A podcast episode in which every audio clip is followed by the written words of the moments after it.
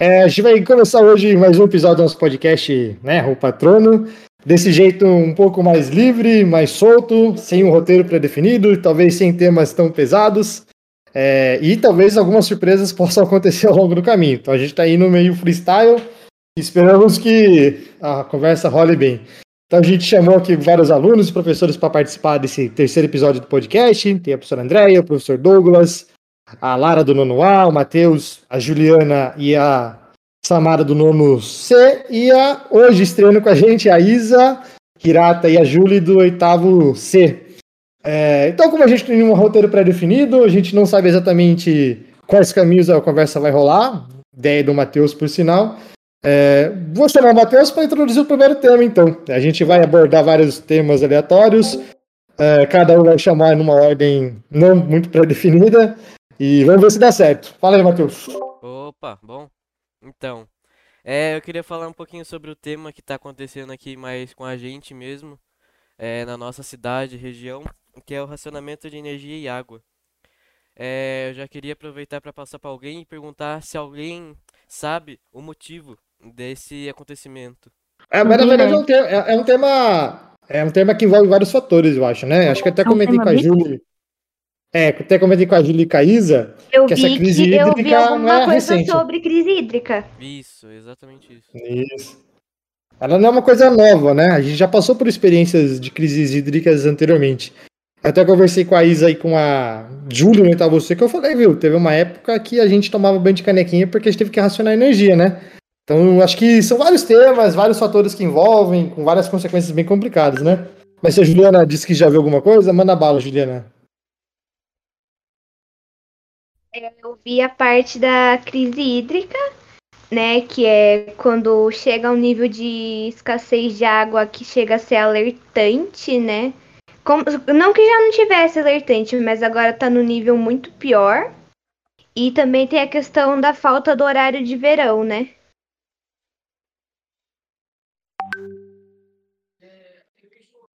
Sim, acho que o horário de verão. Douglas, você gostava do horário de verão? O que, que você acha? Você achava importante? Hum, Parece que eu não via tanta diferença, mas igual eu sempre olhei para o meu, para minha região, né? Então, na época que eu estava na, na zona rural, não mudava tanto. E parece que hoje também no meu circuito não muda tanto. Eu acho que o que muda muito, ou se pode mudar, se pode dar uma diferença nas grandes empresas, né? Produções e outras coisas. É, eu estava até lendo sobre essa crise que está tendo e está preocupante, né? Porque acho que as. O Matheus falou aí da parte elétrica também. As principais geradoras estão com 20%, se eu não, que eu estava lendo uma notícia, sobre 20% da capacidade. E se chegar a 10, parece que tem que desligar, que aí não pode, não conseguem gerar eletricidade, ou fica perigoso, por outros motivos. Então tá preocupante que tá quase no limite. Uma da, da minha antiga região lá de Minas, que é, não sei se já ouviram falar, na famosa de Furnas, parece que ela tá com 16% só da capacidade. Então se não tiver uma, uma parte de água aí que, que venha uma chuva, né? Um bom período de chuva aí, vai faltar. E eu acho que só o, o horário de verão ou ele não ia fazer tanta diferença nesse momento. Mas isso pelo que eu, pelo que eu entendo. O que, que você acha, André? É, Eu acho que é uma coisa, uma tendência, né, a se repetir sempre a partir de agora, né? A gente vê a nossa região aí, ainda mais a nossa cida- cidade de Piedade, pensando na, na parte das, é, dos lavradores, das agricul- da agricultura aí, não, não, você não via falar de falta de água, mas de uns anos para cá a gente está ouvindo direto essa falta de água, esse racionamento. Então parece que vai virar uma tendência. E essa tendência vai cada vez ficar pior, né? A gente vê aí, tivemos há uns anos atrás esse, esse racionamento. É, mas não estava sendo falado tanto como está sendo falado nesse ano. Nesse ano a gente está aqui na primavera e já está falando, já se está falando em racionamento, nessa precaução, nessa, nesse cuidado, porque a coisa deve estar meio feia, digamos assim, né? Vou ah, puxar as meninas aqui, ó. A Julie, o que, que você acha, Julie, desse tema? Já ouviu falar?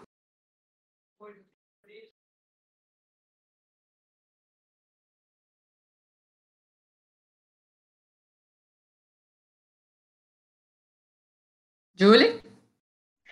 Professora, eu acho que ela tá com um pouco de dificuldade no áudio dela, porque ela nunca tinha mexido aqui no Ah, Discord. beleza, Isa. Fala você aí o que você sabe sobre esse tema. É, eu acho que tem vários fatores que contribuem para isso, mas um dos principais seria agora, nesse momento que a gente tá de pandemia e quarentena, tem mais gente na casa, então agora também tá com esse negócio de estiagem e tal. Então tem mais gente gastando água, agora que chegou o calor também, tem mais gente tomando dois banhos por dia ou até mais. Então eu acho que esses fatores contribuíram um pouco para esse negócio de falta de água e também de energia.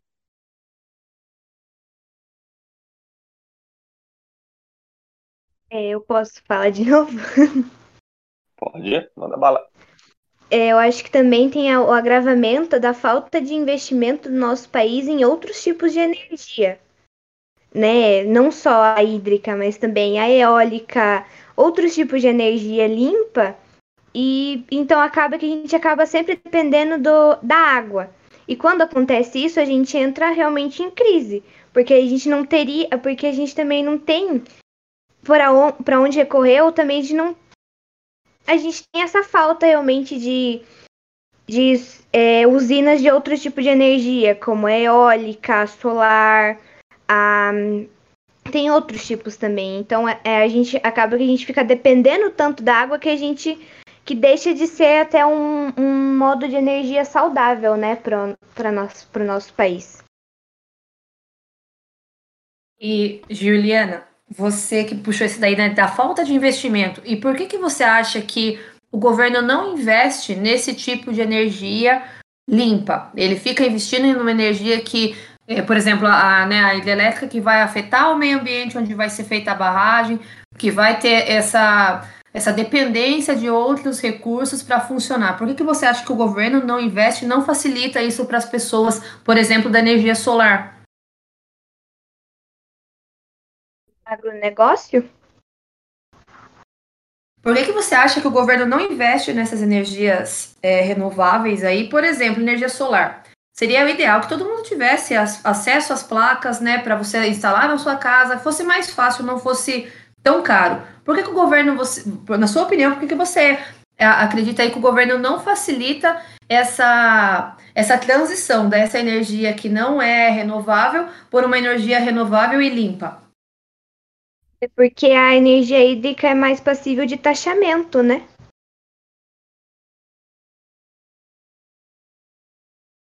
Aí não também lucraria, a, né? E, e também o investimento nas outras energias, eles dizem que é caro, mas no primeiro momento, porque a, a longa vida, a, a, um tempo maior, ela seria um investimento muito válido e que não traria um, um problema financeiro para o nosso país. E também sem as taxas, eles não têm onde roubar. Vamos falar com as letras claras, né? E você, Lara, o que, que você acha disso? Juli Juliana falou a opinião dela. E você, Lara? O que você pensa? Então, é, voltando ao assunto sobre o motivo disso ter acontecido, eu acredito que sim, é pela falta de, de responsabilidade das pessoas, né, ao utilizar a água e tal, mas acho que o principal fator é das grandes indústrias ou do agronegócio mesmo, que a Juliana tinha citado. Porque uma vez eu fui pesquisar, quando saiu as notícias, eu não pesquisei muito, muito sobre, mas eu fui ver, né, um pouco sobre. E eu vi que é muito alto a quantidade de água que é usada para aquilo, para ter tipo, uma hiperprodução, né? Para, enfim, né? Consumir, as pessoas consumirem e fica nesse ciclo. Eu acho que, além das pessoas fazerem isso, vi muitas campanhas de, dizendo, tipo, ah, diminua a quantidade de, do seu banho. É, seja responsável, mas eu acho que não adianta fazer isso quando as grandes empresas, as pessoas estão. O agronegócio, no geral, está fazendo esse tipo de coisa e utilizando a água dessa maneira.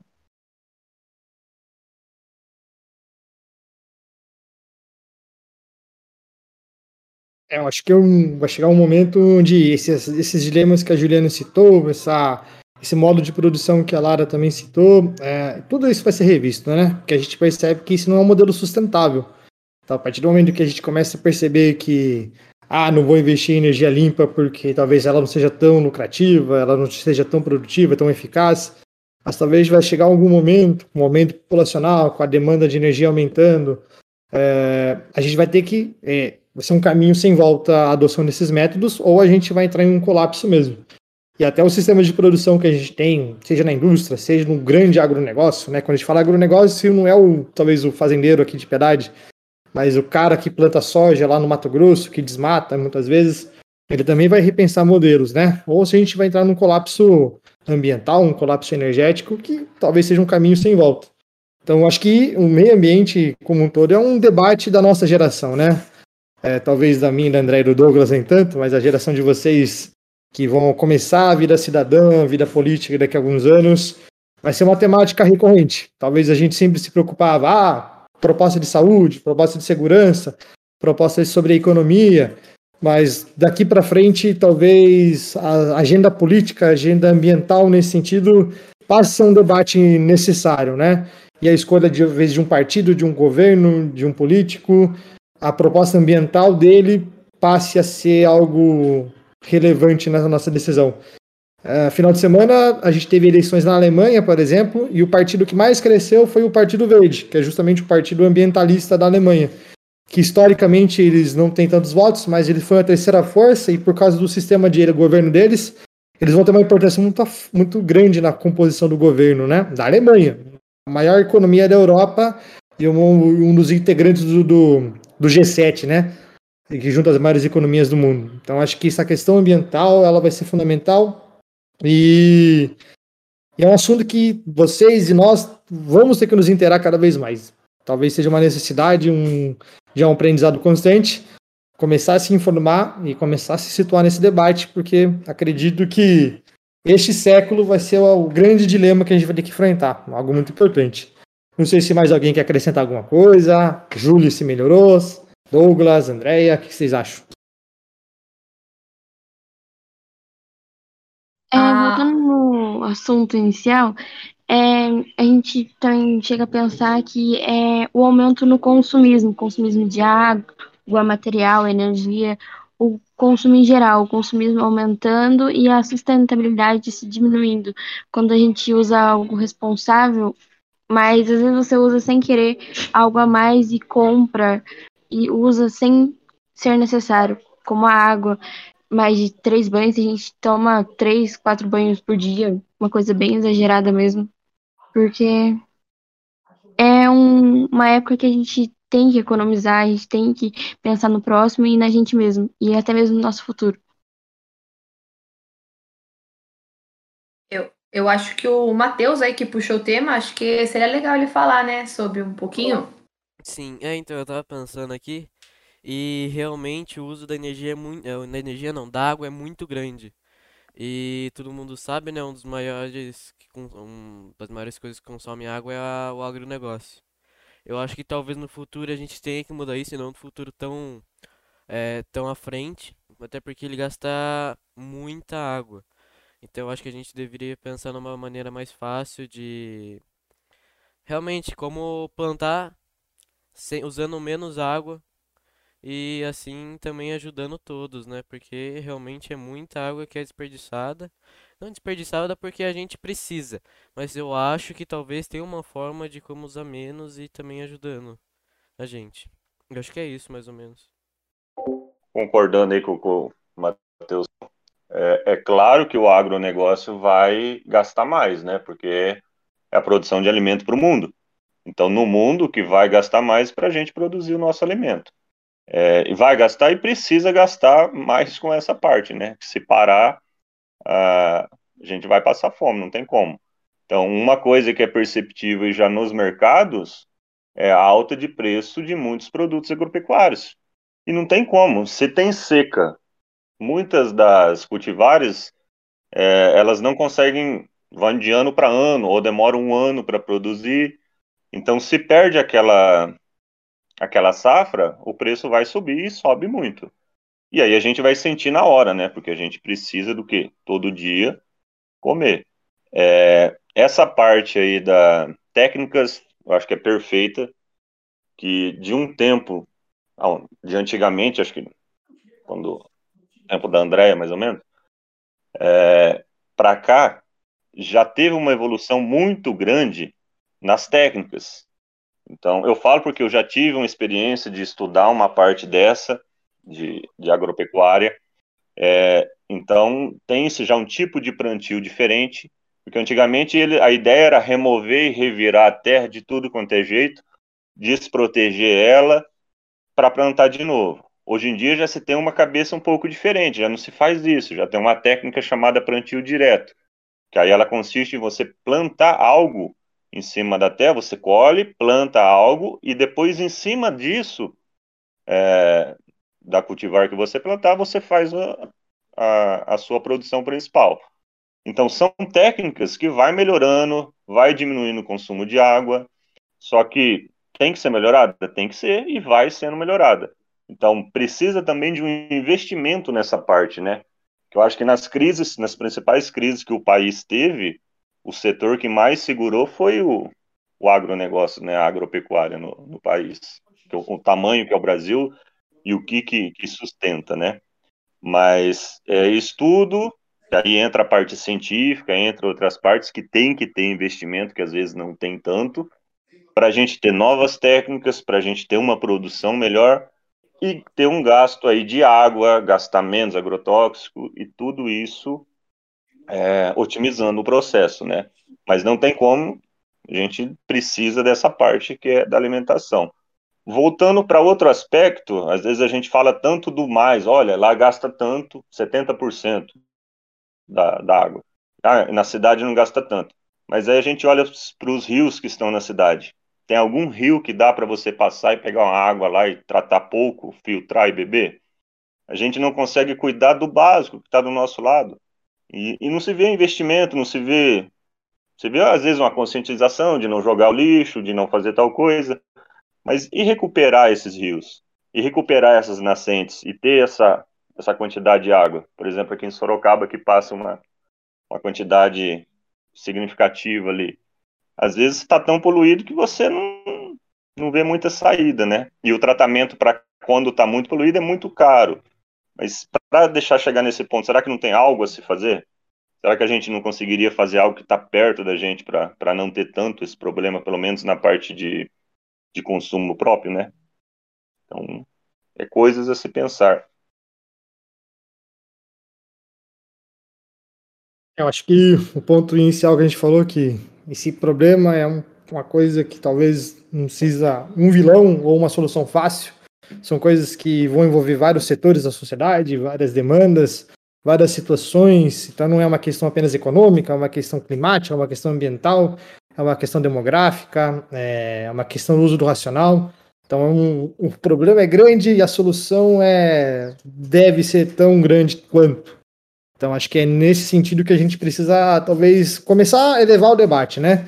Não procurar situações simples, não procurar soluções simples, é, levantar as questões e perceber a dimensão da questão que a gente está enfrentando. Acho que a partir daí a gente começa a ter um debate racional, um debate é, proveitoso, realmente que possa trazer algum, alguma solução, alguma.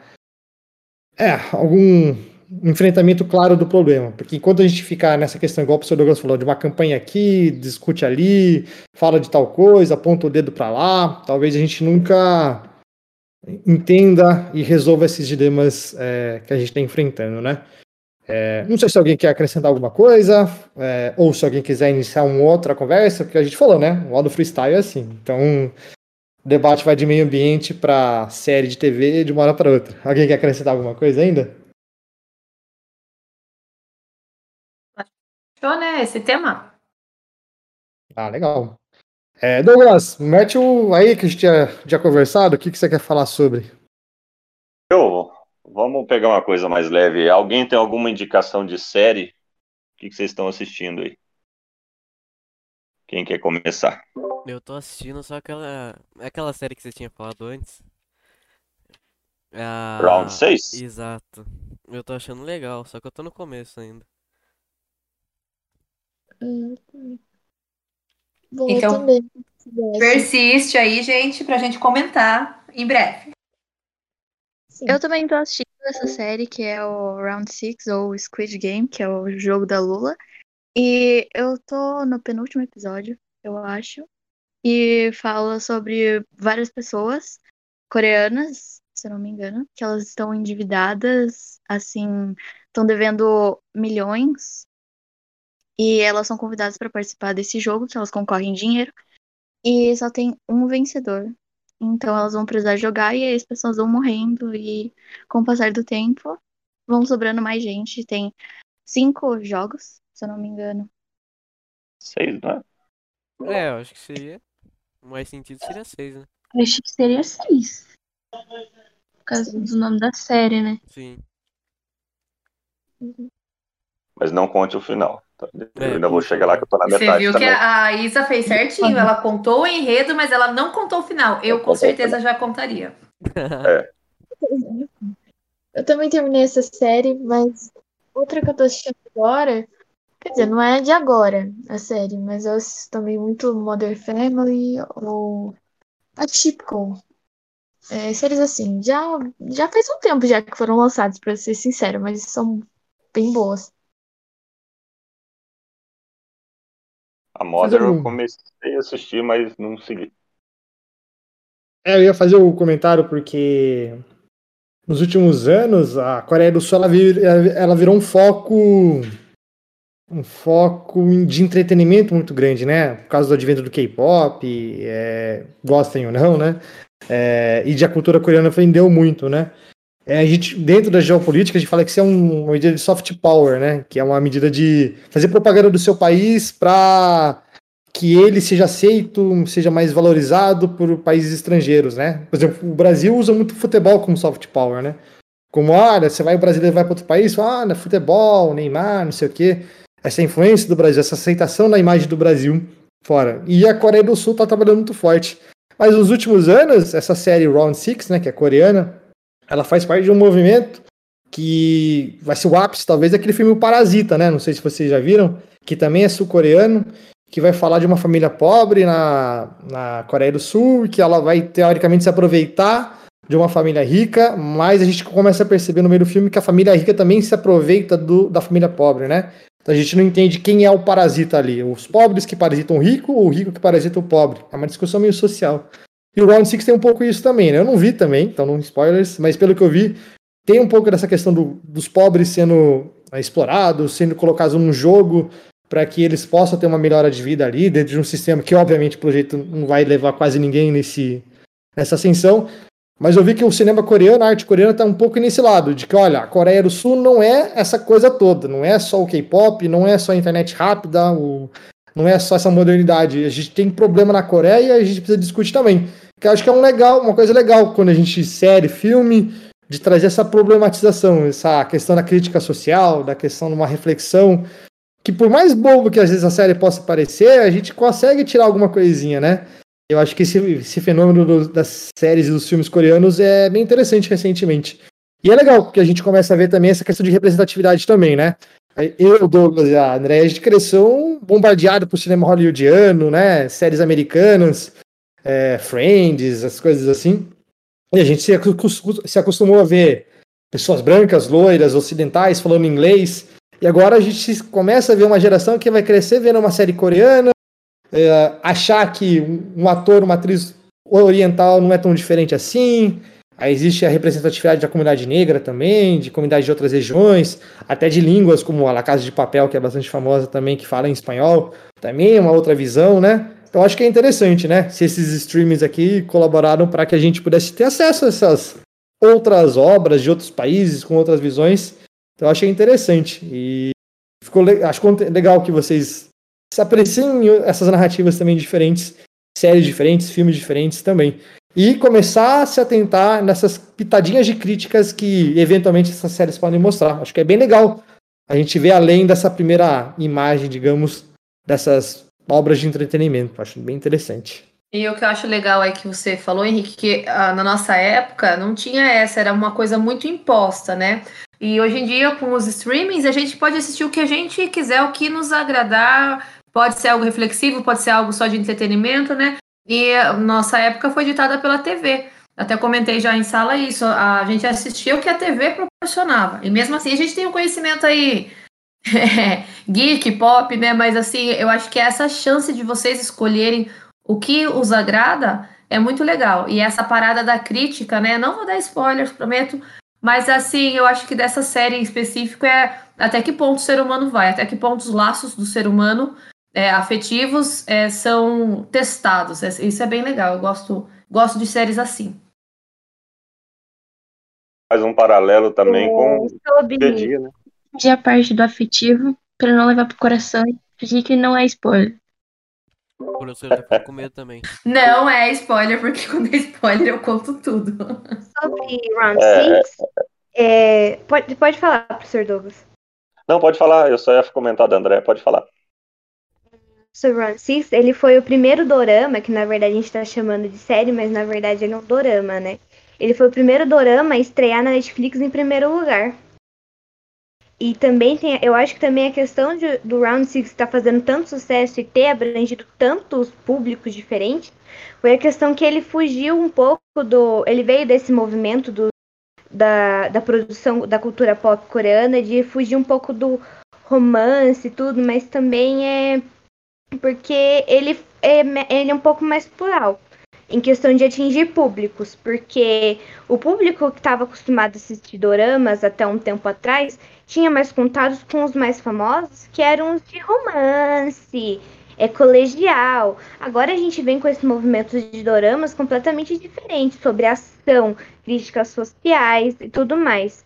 Eu acho que essa é, é, essa visão de crítica que, esse, que, esse que esses doramas vêm trazendo é uma visão que o K-pop, a música do K-pop não conseguiu trazer, porque por mais que tenham sim milhares de músicas com críticas sociais no K-pop, é, as que a gente, o que as que atingiam, atingiram é, é, alcance mundial, não, não são músicas com críticas, são músicas apenas chicletes. E também eu acho que tem a ver com a língua, que o mundo todo não fala coreano, então não entende, não teria tanto contato com a crítica, tanto quanto quem é, já está inserido nesse meio e costuma é, procurar as letras traduzidas. Eu achei bem legal essa questão do, de Run Six ter trazido isso. Aí eu não assisti a série. Juliana, explica para mim a diferença aí de série e dorama. Dorama Pior que eu não sei direito ao certo, mas tipo, é que Round Six ele tá classificado como dorama porque ele é uma. Ele é um tipo como se fosse uma novela. Ele é uma série de episódios da TV coreana. E, ah, não só coreana, mas, asia, mais asiática, sabe? Asiático, ah, entendi. Não seria, não seria não tipo como série ou minissérie, mas sim novela. É, novela, assim, que ele tá classificado como dorama, e lá eles se Entendi. referem ele como dorama. Mas assim, Entendi. a gente fala série também, tá na nossa cultura, né? Entendi. A Julie? Fala aí, Julie. Acho que uma das diferenças né, do dorama e das séries é que os episódios do dorama ele é mais longo que os das séries. Ai, que legal. Então, porque eu, eu falei assim, nossa, mas tem uns episódios muito longos mesmo nessa série, nessa série que a gente tá falando. E eu, eu, falei assim, nossa, é muito longo, mas é uma série muito legal que prende a atenção. Mas eu percebi mesmo que tem episódios que são mais ou menos a quantia de minutos de um filme, né? Interessante. O dorama, o dorama, eu acho que ele também ele tem um foco só num grupo, né? Mais específico. Não tem aqueles vários núcleos igual séries, novelas e outras coisas, né? Então ali a série fala só daquele grupo ali e ela não sai daquilo, né? Fica mais, bom, não sei lá para frente, mas ela fica mais fechada num, num grupinho só. Tem essa parte de diferente também. Olha, mas já que a gente tá falando de filmes assim, que tem essa crítica, tem um muito bom, que eu não sei se vocês já viram, que é dessa vez não, não uma série, nem um drama, é um filme mesmo, que se chama Corra, e tem outro que é do mesmo diretor que se chama Us. Quer dizer, não fala sobre as críticas sobre pobreza e essas coisas, mas são críticas bem legais, fala sobre racismo, coisas assim. Não sei se vocês já ouviram. Eu já vi, eu já vi o, Us, é, que é um. tá tendo muito popular em Hollywood esse gênero de terror com questões raciais muito forte, né? Diz que existia um gênero de filmes de terror que era o, o slash, que era um terror onde eles iam para uma cidadezinha, onde tinha uma família esquisita e essa família capturava e você fazia um terror ali, né? É, aquele massacre da Serra Elétrica é o mais famoso disso. E eu li, ouvi uma vez que esses filmes assim, eles tinham uma pitada de um aspecto cultural da cultura estadunidense, que é o fato de no sul dos Estados Unidos é, existiam muitas famílias que moravam em fazendas afastadas e que tinha esse elemento de um passado escravocrata ainda forte. E a gente sabe que os negros dentro da sociedade americana eram segregacionistas, né, onde eles viviam separados. E se os negros vivessem nessa ou fossem vistos nessas regiões, os casos de violências, de agressões, até de assassinatos eram comuns. Então eles faziam um pouco essa associação, desse, essa sensação de terror estabelecida nessas regiões onde a intolerância racial era muito grande e criaram um gênero de terror baseado nesse tipo de sentimento. Então isso que a Lara está falando sobre essa, esse, esse terror do Us, que são diretores negros, né, que encabeçam esses filmes, e do Corra também. É, eu, eu, acho que é, é uma expansão dessa ideia, né? De você pegar essa sensação de terror baseada nessa tensão racial e você levar isso para outras questões. Eu assisti, eu achei bem legal. A cena que aparece a família na fora assim da casa, só a luz assim, eu fiquei assustadíssimo e não consegui ver a, luz, a frente de casa durante uma semana. Mas eu gosto sim, gostei dessa indicação lá, acho que é bem interessante mesmo esse tipo de Tem, tem uma cinema. série tem uma série na Amazon, eu, eu calculo que seja até o mesmo diretor, que se chama Dan. E é a mesma temática, a mesma história de repressão. É uma família de, de negros, né, que se mudam de um bairro, de, um, de uma fazenda para um bairro mais elitizado lá nos Estados Unidos. Só, e só que assim, é um filme que incomoda até, é uma série que incomoda você assistir. Você tem que ter já, como posso dizer? estômago para assistir porque causa um mal-estar muito grande em alguma em alguns episódios. Mas ela é muito reflexiva e, e, o mais interessante de se pensar é que há um tempo atrás, né, era esse tipo de, de tratamento que era dado e essa segregação, né? Mas é muito boa, assim, quando vocês estiverem dispostos a, a assistirem, essa segue essa temática dos filmes que a Lara disse. Só que ela é da Amazon. É, eu tenho uma série que eu assistia, que eu, eu admito que esses filmes, que séries que tem uma cenas de violência, tortura, eu não gosto muito, porque eu tenho receio. Mas minha namorada indicou e eu comecei a assistir com ela. Não sei, acho que já viram, que é famoso Handmaid's Tale, que é uma série distópica, né? Que vai falar sobre um futuro onde as mulheres elas são oprimidas e, o direito ao corpo e ao direito. O direito geral delas é muito caçado, né? É, e a gente pensa, putz, tá lá longe, né? Nunca vai acontecer, não sei o quê. E eu acho que foi até a Lara que comentou em aula, se não for, tô enganado, de que no Brasil recentemente teve uma menina que foi vítima de um assédio, né, de um estupro, e as pessoas se mobilizaram para que ela não, não tivesse, era uma menina de 13 anos, de que ela não fizesse o, o procedimento de interrupção da gravidez, fruto de estupro, de abuso, né? E que ela deveria ter de qualquer jeito, que não sei o que, foram grupos lá. E eu, nesse momento, falei, caramba, né? É, a gente pensa que não, que nunca vai acontecer, que é um desvaneio, é um exagero. E a gente tem alguns exemplos meio próximos, né? Que deixa a gente um ponto de alerta. Então, Handmaid's Tale é uma série que eu não comecei a assistir, mas depois comecei a acompanhar mais profundamente. Uh, eu acho interessante também. É meio pesado, igual a André falou, tem umas cenas fortes. É, talvez vocês ainda não devam assistir, não devam assistir daqui a alguns anos. Mas também é uma série de crítica social bem bem importante, acho, né? E acho que é um aspecto, um tema sensível para muita gente hoje em dia. E, mas eu gosto de assistir séries engraçadinhas também, assisto Brooklyn Nine-Nine e assistam The Office, tá? The Office é sensacional. É, não existe um ser humano melhor que o Dwight e não existe um casal melhor que o Jim Penn. Então, The Office assistam, é legal. O comecinho é meio chato porque você quer matar o Michael, que é o personagem principal. mas depois você começa a gostar dele. É muito bom. Assista o The Office. Não sei se alguém tem mais alguma série para indicar. Vocês falaram aí Nossa, de estereótipos. Eu. Deixa eu cortar um pouquinho. É, um que me, me fez mudar muito as coisas foi o One Piece. Não sei se alguém conhece aí. É famosinho, né? Já ouvi falar. Porque os personagens são nada convencionais, né? Então, o personagem principal não é bonitão, as risadas, o jeito deles não é perfeitinho. É, tem uma parte que dá uma fugidinha, principalmente na. Acho que para atrair a molecada, mas. é, quando você começa, você olha só para os personagens. Ah, não vou assistir porque é muito estranho. E eu assisti, eu acho muito emotivo. O Henrique acho que assistiu uma grande parte também, não sei se ele já está no final. Eu terminava os arcos com os olhos cheios d'água. então, é muito bacana.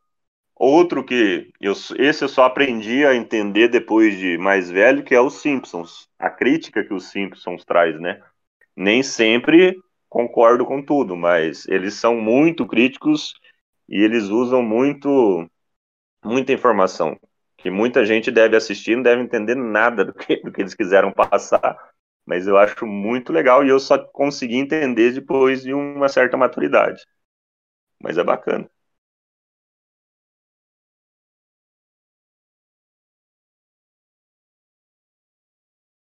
É, mais alguém? Samara, quer falar o que você assiste aí pra nós?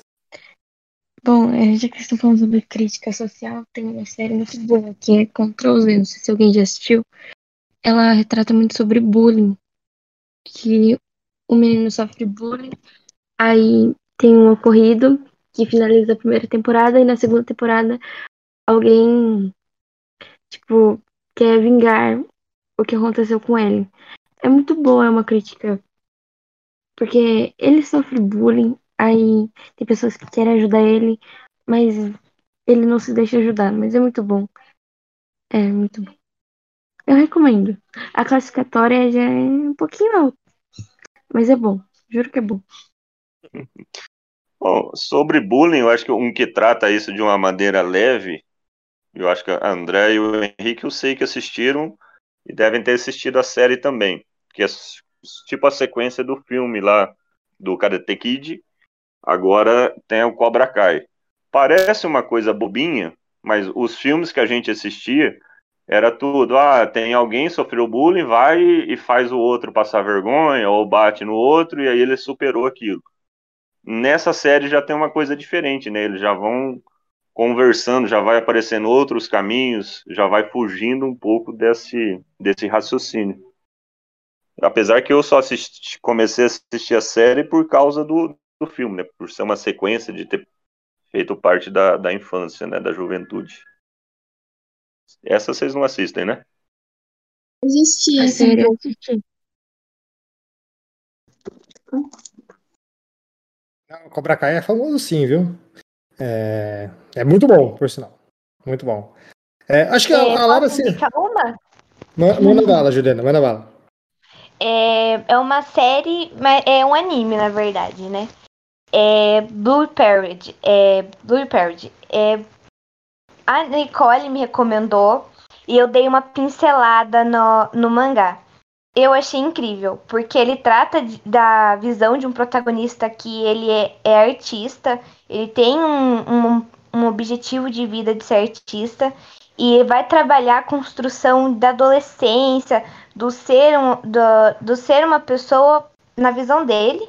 E também a questão da ambientação e dos, dos outros personagens é a representatividade que, é, que não só o traço do autor traz, mas a, os, a própria construção dos personagens traz essa representatividade. Com personagens, com personagens de pele mais escura, é, de corpos diferentes, tipos de cabelo diferentes, que a gente não está acostumado a ver em mangás. E agora vai ter adaptação para anime pela Netflix. Eu tô animada. Se já não tiver lançado também.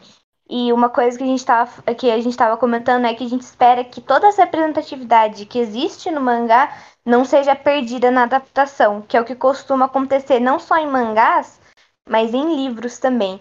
É, Blue Parade é muito bom. É a, a pincelada que eu dei, pelo menos, não sei mais lá pro final. E ele trata de uns assuntos da adolescência, como bullying mesmo, e inseguranças, a falta de ter um, um objetivo na vida também bem legal, e tudo com uma representatividade que não é uma representatividade nem estereotipada, nem negativa, é de fato uma representatividade, sabe?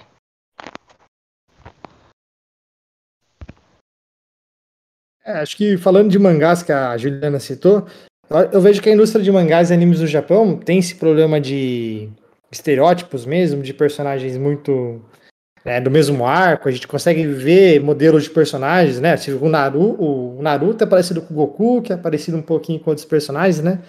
Mas se vocês aprofundarem muito no mundo dos mangás e dos animes, vocês vão ver obras com temáticas muito diversas, né?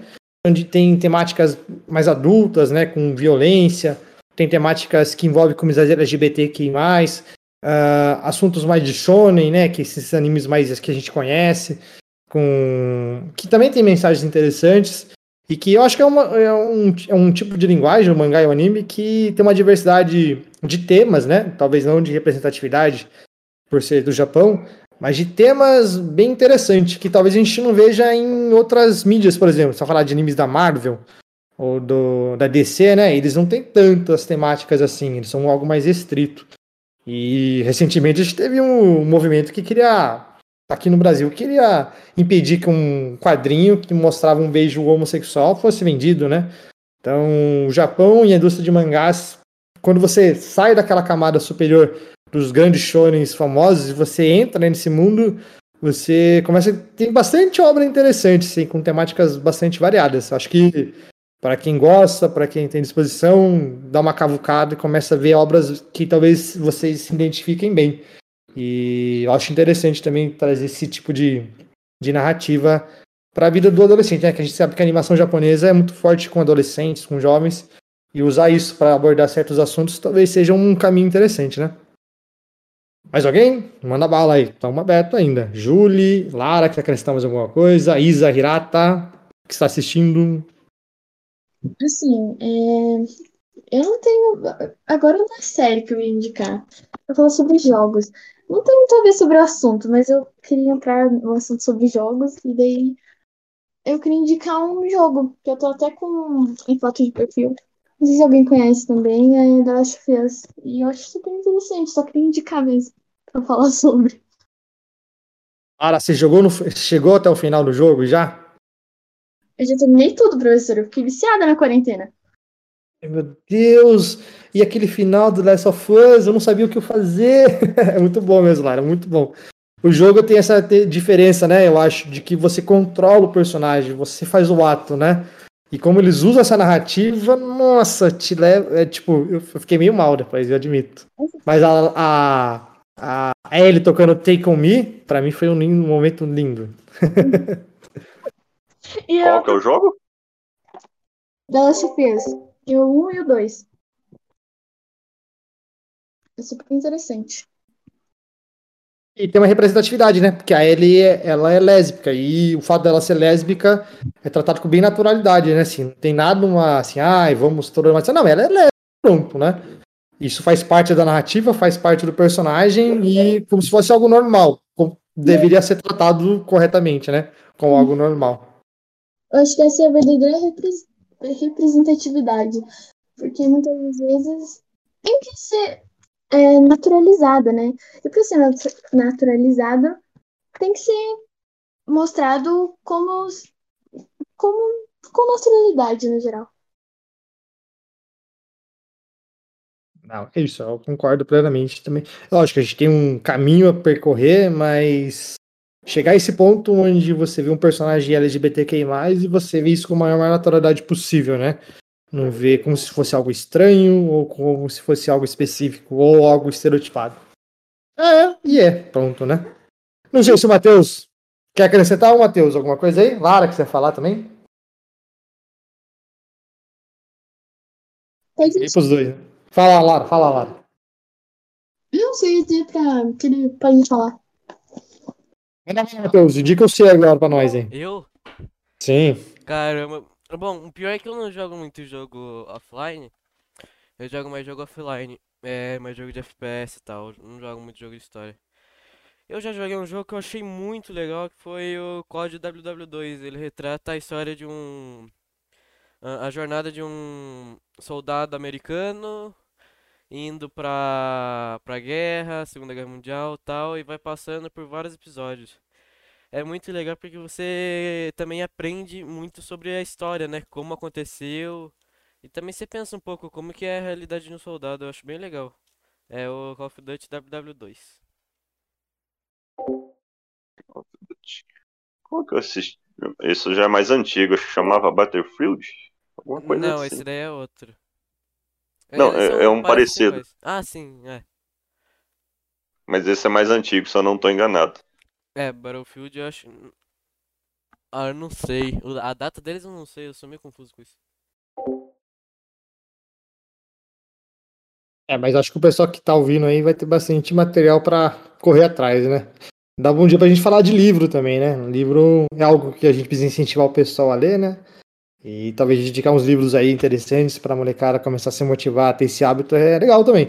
Mas acho que o pessoal que, que ouve aí vai ter bastante material pra ir atrás e, e maratonar coisas, né? Tem feriado aí, talvez dê pra maratonar algumas coisas. Alguém quer indicar mais alguma coisa? Julie, Isa Hirata. Querem falar alguma coisa, vocês duas? Acho que não, professor. Eu quero, quero que a Julie Ah. indique alguma coisa aí, porque ela explicou, explicou só né, o que era a diferença aí de, de série e dorama, mas ela não tinha indicado alguma coisa. Indica alguma coisa aí, Julie. Tipo, eu só sei a diferença porque eu pesquisei, né, quando ficou mais famoso, mas eu não assisto muita série nem filme, eu acho que eu prefiro mais livro, né? É, Julie é da leitura. Ah, Fala um então aí, Julie. Fala um livro que você tá lendo aí, então. Pra marcar ponto aí. Eu acho que, tipo, um livro que ficou bem famoso agora, e acho que a professora Andrea também leu, que é A Rainha Vermelha, mas eu acho que ele é bem legal porque ele traz uma crítica também, que é sobre o governo, né, que é, tipo, surgiu pessoas novas, então o governo se sobrepôs a, às pessoas, tipo, os sangue vermelhos, as pessoas que tinham sangue vermelhos, eles foram meio oprimidos e tinham uma função bem ruim na sociedade, então acho que é bem legal esse livro. Porque além de ele ser legal, ele traz uma crítica bem legal também. E o que eu acho legal, né, Julie, desses livros novos aí que a gente já conversou, que eu já li, você também já leu, é que eles trazem a, a central, a protagonista muito forte, né? E foge um pouquinho dessa coisa de, de romance. Claro, tem romance na história, mas ele não é o foco principal disso. Fica mais nas aventuras do que no romance propriamente dito, né? Acho que essa pegada nova aí, dessas, da- da- dessas autoras novas, está sendo bem bacana com relação a isso, né?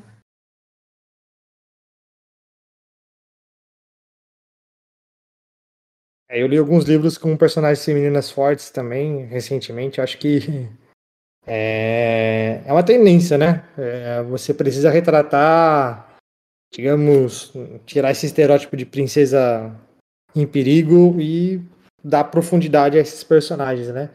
É, gostei que o Star Wars mudou a personagem feminina, apesar do filme 9 ser horrível, mas também teve essa mudança, né? E outros personagens fortes, né? Da literatura para os filmes Hermione, a dos Jogos Vorazes, né? Então a gente vai tendo bastante exemplos nos últimos anos.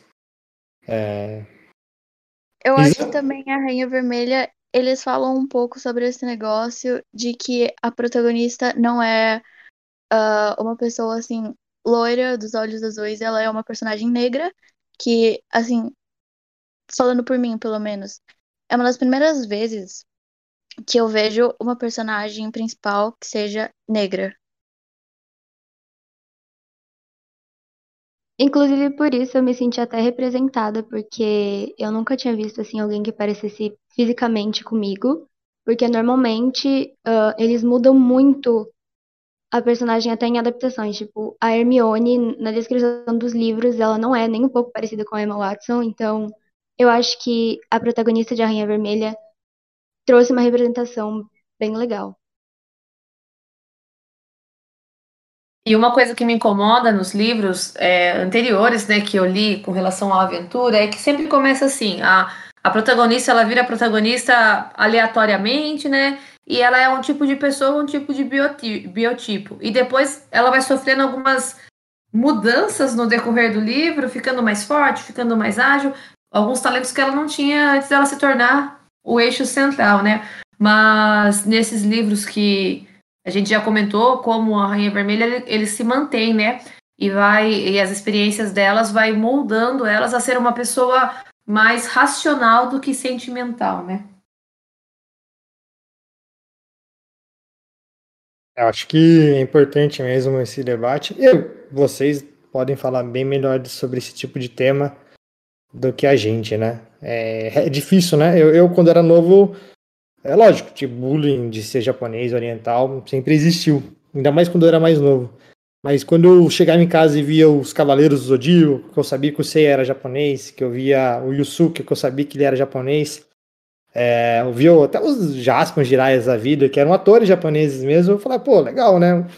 Um homem japonês, é, ele pode ser um herói, e eu cresci um pouco com essa narrativa, né? Por mais que a gente tinha aquelas brincadeiras que a gente sempre é, ouvia, né? Mas eu cresci com essa narrativa, essa identificação. E quanto mais gente puder crescer com a mesma sensação, melhor eu acho, né? De se ver no papel de, de protagonista, de se ver representado fazendo coisas legais e boas, que até do ponto de vista histórico tem uma questão importante, né? Que é a preservação de memória. Contar a história das mulheres, contar a história dos negros, contar a história das mulheres negras, é, LGBTQI+, também se torna fundamental, né? Para que as pessoas também se projetem na realidade, ou, é, se projetem além da ficção na realidade também. Que elas saibam que pessoas como elas, ou até estudantes como vocês, são capazes de fazer coisas notáveis, né? E o resgate histórico nesse sentido é necessário, porque sempre se preservou a memória do, dos grandes homens, dos homens brancos, ricos e poderosos, é, e essa história desses outros grupos sempre ficou esquecida, né? E isso também faz parte do ambiente escolar. E eu, como professor de história, não nego que isso aconteça também dentro do currículo, dentro dos programas de ensino de história. Isso acontece também. E esse resgate é, é super necessário, né? Então, até na questão de representatividade de filmes, séries, obras, mas também a própria realidade precisa dar esses exemplos para que mais pessoas se sintam capazes, né? Se sintam representados e se sintam reconhecidos a partir desse momento. Até acho que eu vou trabalhar um filme com vocês, que é um, um, um documentário do Emicida, que é um rapper, né? Que, vai que ele fala um pouco sobre isso, aí mais em relação à comunidade negra, né? É, e eu acho super importante. Mesmo que pessoas não sejam negras, é, passem a ver e passem a ver a importância da valorização, porque isso não tira espaço de ninguém, isso só aumenta o bolo, aumenta o espaço para que mais gente participe dessa, dessa preservação da memória, né? Porque a memória é gigantesca, ela tem espaço para todo mundo. Então, falar mais dos negros, das mulheres, não quer dizer falar menos dos outros, mas é dar espaço para todo mundo. Então, acho que é importante essa, essa narrativa que vocês relataram aí, essas experiências, essas vivências. É, a questão é aumentar isso, né? É, levar isso para mais gente, cada vez é, que o tempo passar, mais pessoas passem pelas mesmas experiências que vocês falaram agora, né? Não sei se mais alguém quer falar alguma coisa, é, é querem relatar mais alguma coisa, acrescentar. O que, que vocês acham? Uma coisa que eu queria falar, do mesmo jogo que eu citei, é, que estão citando das representatividades femininas, né? que a Ellie, por exemplo, do jogo, ela é uma das principais. E eu gostava do fato dela sempre ter uma personagem sempre forte, potente, ela sempre se impõe a tudo. Eu gosto do fato dela ser representada dessa forma.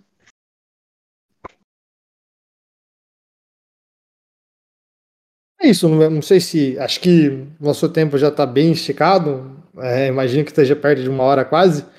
É, esse modelo freestyle onde a gente vai debatendo e colocando coisas, pareceu legal. Eu acho que todo mundo conseguiu trazer uma experiência. Aí nas próximas vezes a gente pode repetir no, o método e trazendo os assuntos diversos, cada um vai falando a sua experiência. Começou com uh, séries e a gente já falou de representatividade de livros, de jogos, então acho que a coisa flui, né, quando é mais solto. Então, na próxima vez dá pra gente trazer o mesmo formato e trazer novos debates, né? Não sei se o Matheus acha que o tempo já tá grande, aí se a gente tiver com o tempo estourado, a gente coloca esses temas para uma próxima vez e e, e trabalha novamente. O que, que você acha, Matheus? Ah, tá com 55 minutos. Se quiser falar mais alguma coisa aí. É? É, André, quer levantar uma bola aí? O que, que você acha? Ah, eu só queria falar que eu. Não, não vou falar. Eu ia fazer piada. Deixa. Falo no final, gente. Ah, mas é isso, acho que vai dar uma hora já então. É, acho que é um tempo bom de conversa que a gente tá tendo. É, lógico, a gente vai melhorando o formato também. Eu tô falando pro Matheus fazer até uma vinhetinha para nós, colocar como abertura. É, nem sei se o Matheus consegue fazer isso, mas. O Matheus não consegue? Claro que o Matheus consegue. Matheus para. Tecnologias. É, o Matheus já- é o professor de tecnologia. Tá Mas acho fazendo, que- certeza. Mas acho que é bom. a gente- O formato a gente se atropela às vezes, né? Então a gente precisa melhorar, mas acho que ficou, interessante. É, queria agradecer a presença da Júlia e da Isa, estreando com a gente aqui, né? É, não sei se vocês gostaram de participar, espero que sim. É, e se a gente puder, se vocês puderem participar novamente, agradeço muito. Júlia e Isa, querem finalizar com alguma coisa? Querem comentar mais alguma coisa? Acho que não tem nada mais pra comentar, mas eu gostei também desse modelo de cada um ir abordando um tema diferente. Eu achei que ficou uma coisa que não focou em uma coisa só, e isso tornou, isso tornou as coisas um pouco menos entediantes e paradas. Eu concordo com a Isabela, achei bem legal, porque a gente começou em um tema e já foi indo abordando vários outros, então achei que ficou bem interessante, tanto para quem faz quanto para quem assiste, né? É, Juliana e Samara, que são nossas veteranas também, já participaram de outros. O que vocês acharam? É, querem fazer com alguma consideração? Juliana?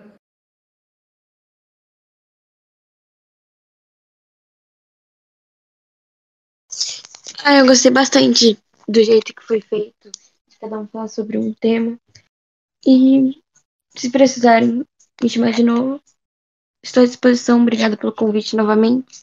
E é isso.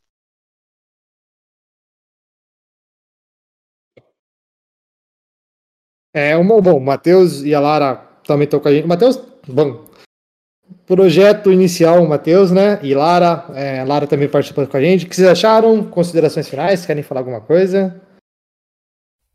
Ah, eu acho que foi muito bom, até porque cada um conseguiu dar sua opinião. Conseguiu também falar do assunto que gosta, assunto que se acha mais confortável. E eu acho que sim, acho que a gente podia ah, repetir esse formato mais tarde também. Muito bom. Bom, eu também gostei, achei bastante dinâmico, ficou uma conversa bem, bem com intuito, né, de ser aleatória, então acho que deu certo. E obrigada pelo convite também. Vocês não são convidados, né? Vocês são da casa já. Então, se quiserem gravar sem a gente, por sinal, por É, a internet também. tinha dado problema. É, Ah, fala, lá. Eu gostei muito desse formato, eu achei que a gente se sentiu até mais confortável para falar em alguns momentos, e foram assuntos que a gente sentia até certa segurança de estar falando mesmo. Eu gostei. Dá para fazer mais vezes, eu achei. É, e como eu tava falando, se vocês até quiserem gravar sem a gente, podem gravar, viu? Fique à vontade. A gente faz esses horários porque a gente tem é, um período escolar, então fica meio complicado, mas ó, se vocês quiserem usar o formato, gravem. O Matheus é, pode mandar que eu hospedo lá no, no nosso feed lá de, de áudios, não tem problema nenhum. É, bom, Douglas André também tá desde o começo com a gente. Douglas, valeu por aí. Tá com a gente, sei que você tinha uns compromissos até, não sei se você adiou ou não. E Andréia, viu, se prepara que na próxima vez você fala um tema. Fala, Douglas. Não, só agradecer, valeu, galera. Bacana. E, e tá ficando profissional o negócio aí de vocês. É, cada vez parecendo mais do que, que a gente assiste, né? Vamos ver se até o final do ano a gente come- co- consegue fazer um formato de vídeo, que tal? Um bate-papo, né? Uma ideia, né? Não sei. Eu acho legal a ideia. Gostaria de agradecer aí, né, todos que participaram, sempre muito é, solícitos, né? Matheus também, de novo, agradeço, porque o podcast acho que é mais do Matheus do que da gente. É, sempre com paciência aí, ensinando a gente. É, as meninas do oitavo que estão estreando aí com a gente também. Gostei muito da participação delas. É, gostei do formato também. O formato me agradou. Como a, a Juliana disse, a gente sentiu a vontade para falar, para abordar os temas com segurança, né, Ju? Então é isso. Agradeço todos aí. Então a gente encerra aqui. Espero que o pessoal tenha aproveitado as dicas que o pessoal deu. Eu mesmo vou assistir esse Round 6 aí, não vi ainda. É, e se o pessoal que estiver ouvindo, é, pode pegar essas dicas do pessoal que são todas boas.